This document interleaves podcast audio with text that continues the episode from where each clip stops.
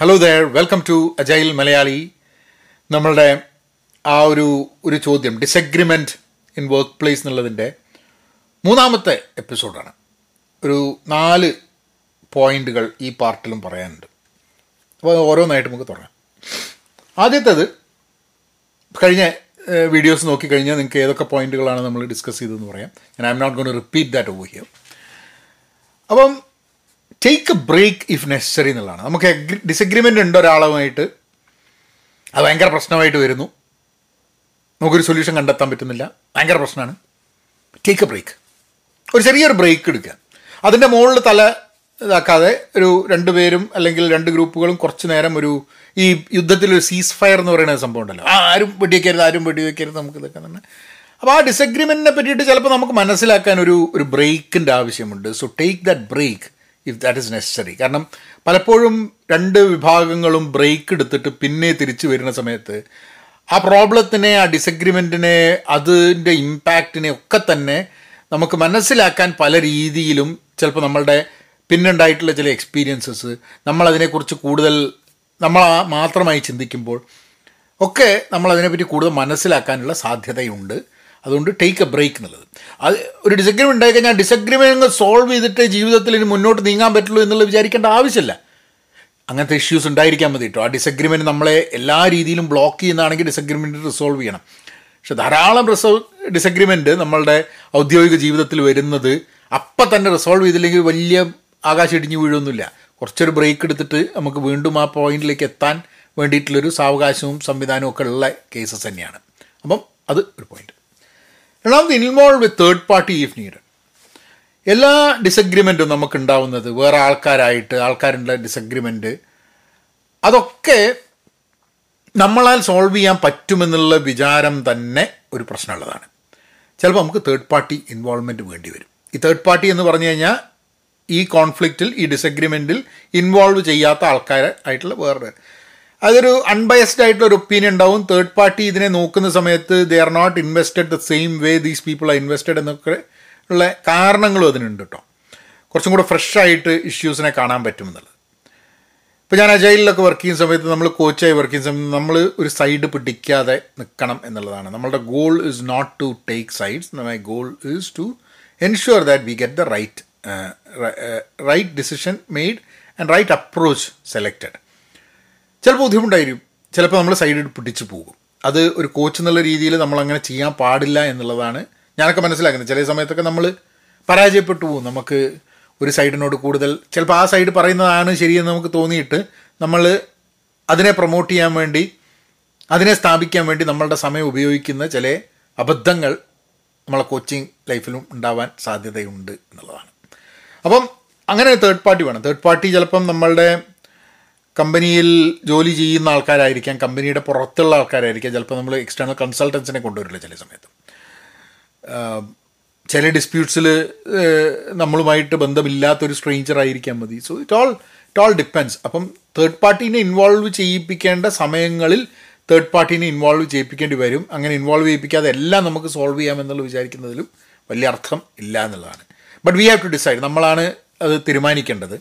ഈ disagreement solve ആവാൻ conflict resolve ചെയ്യാൻ നമുക്കൊരു തേർഡ് പാർട്ടിന്റെ ആവശ്യമുണ്ടോ എന്നുള്ളത് നമ്മളാണ് തീരുമാനിക്കേണ്ടത്.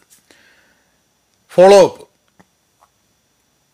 ഫോളോ അപ്പുകൾ വളരെ ആവശ്യമുള്ള ഒരു സാധനമാണ്.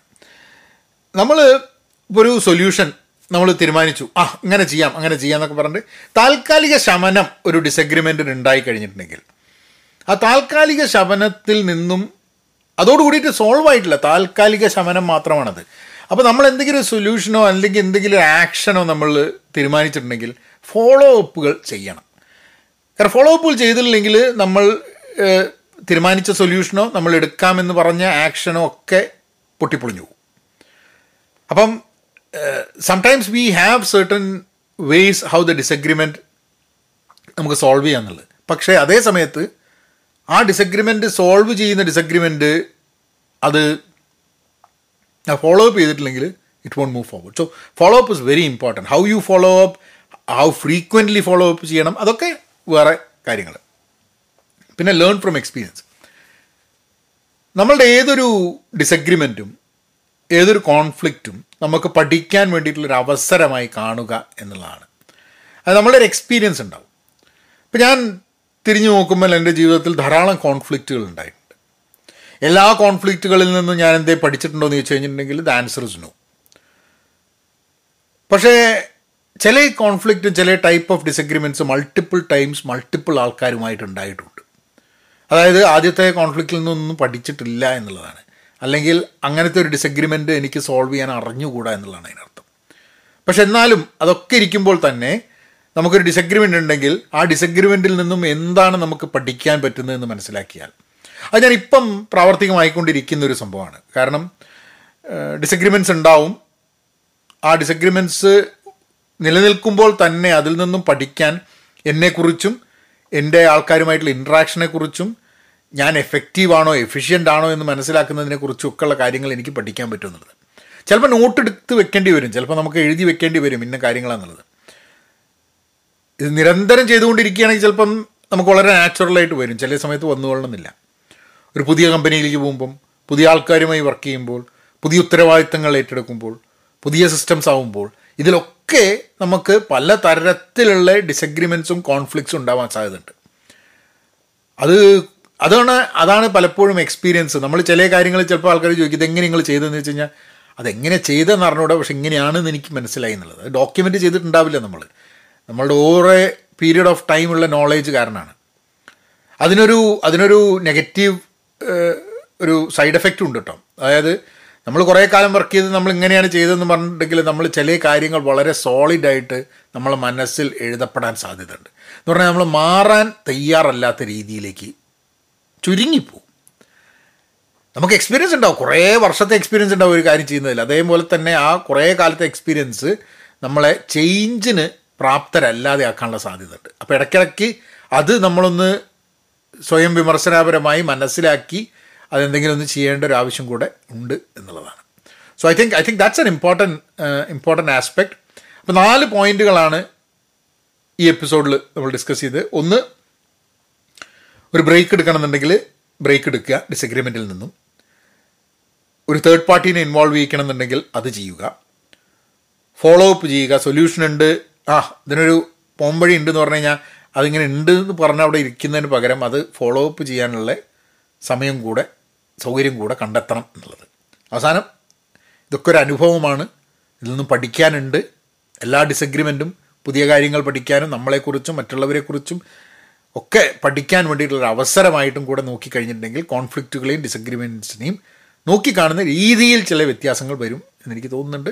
അത് ഞാൻ ഇപ്പം പ്രാവർത്തികമാക്കിക്കൊണ്ടിരിക്കുന്ന ചില കാര്യങ്ങളാണ്. സോ ഐ നോ എഫക്റ്റീവ് ആവുമെന്ന് എനിക്ക് അറിഞ്ഞൂടാ പക്ഷേ I think it is it is an interesting approach and a way to look at things അപ്പം നിങ്ങൾ ഇതുവരെ കേട്ടു ചാനൽ സബ്സ്ക്രൈബ് ചെയ്തിട്ടില്ലെങ്കിൽ പ്ലീസ് ടു സബ്സ്ക്രൈബ് ആരൊക്കെങ്കിലും അതുകൊണ്ട് ഗുണമുണ്ട് എന്നുണ്ടെങ്കിൽ പ്ലീസ് ടു ഷെയർ ഇറ്റ് ഇതിന്റെ ഓഡിയോ സ്പോട്ടിഫൈ പോഡ്കാസ്റ്റ് അല്ലെങ്കിൽ ആപ്പിൾ പോഡ്കാസ്റ്റ് ഗൂഗിൾ പോഡ്കാസ്റ്റ് എവിടെ വെച്ചാൽ നിങ്ങൾക്ക് അവിടെയും കേൾക്കാം. So choose your way of consumption അടുത്ത എപ്പിസോഡിൽ വീണ്ടും കാണാം. എന്നാൽ പിന്നെ അങ്ങനെയാക്കാം.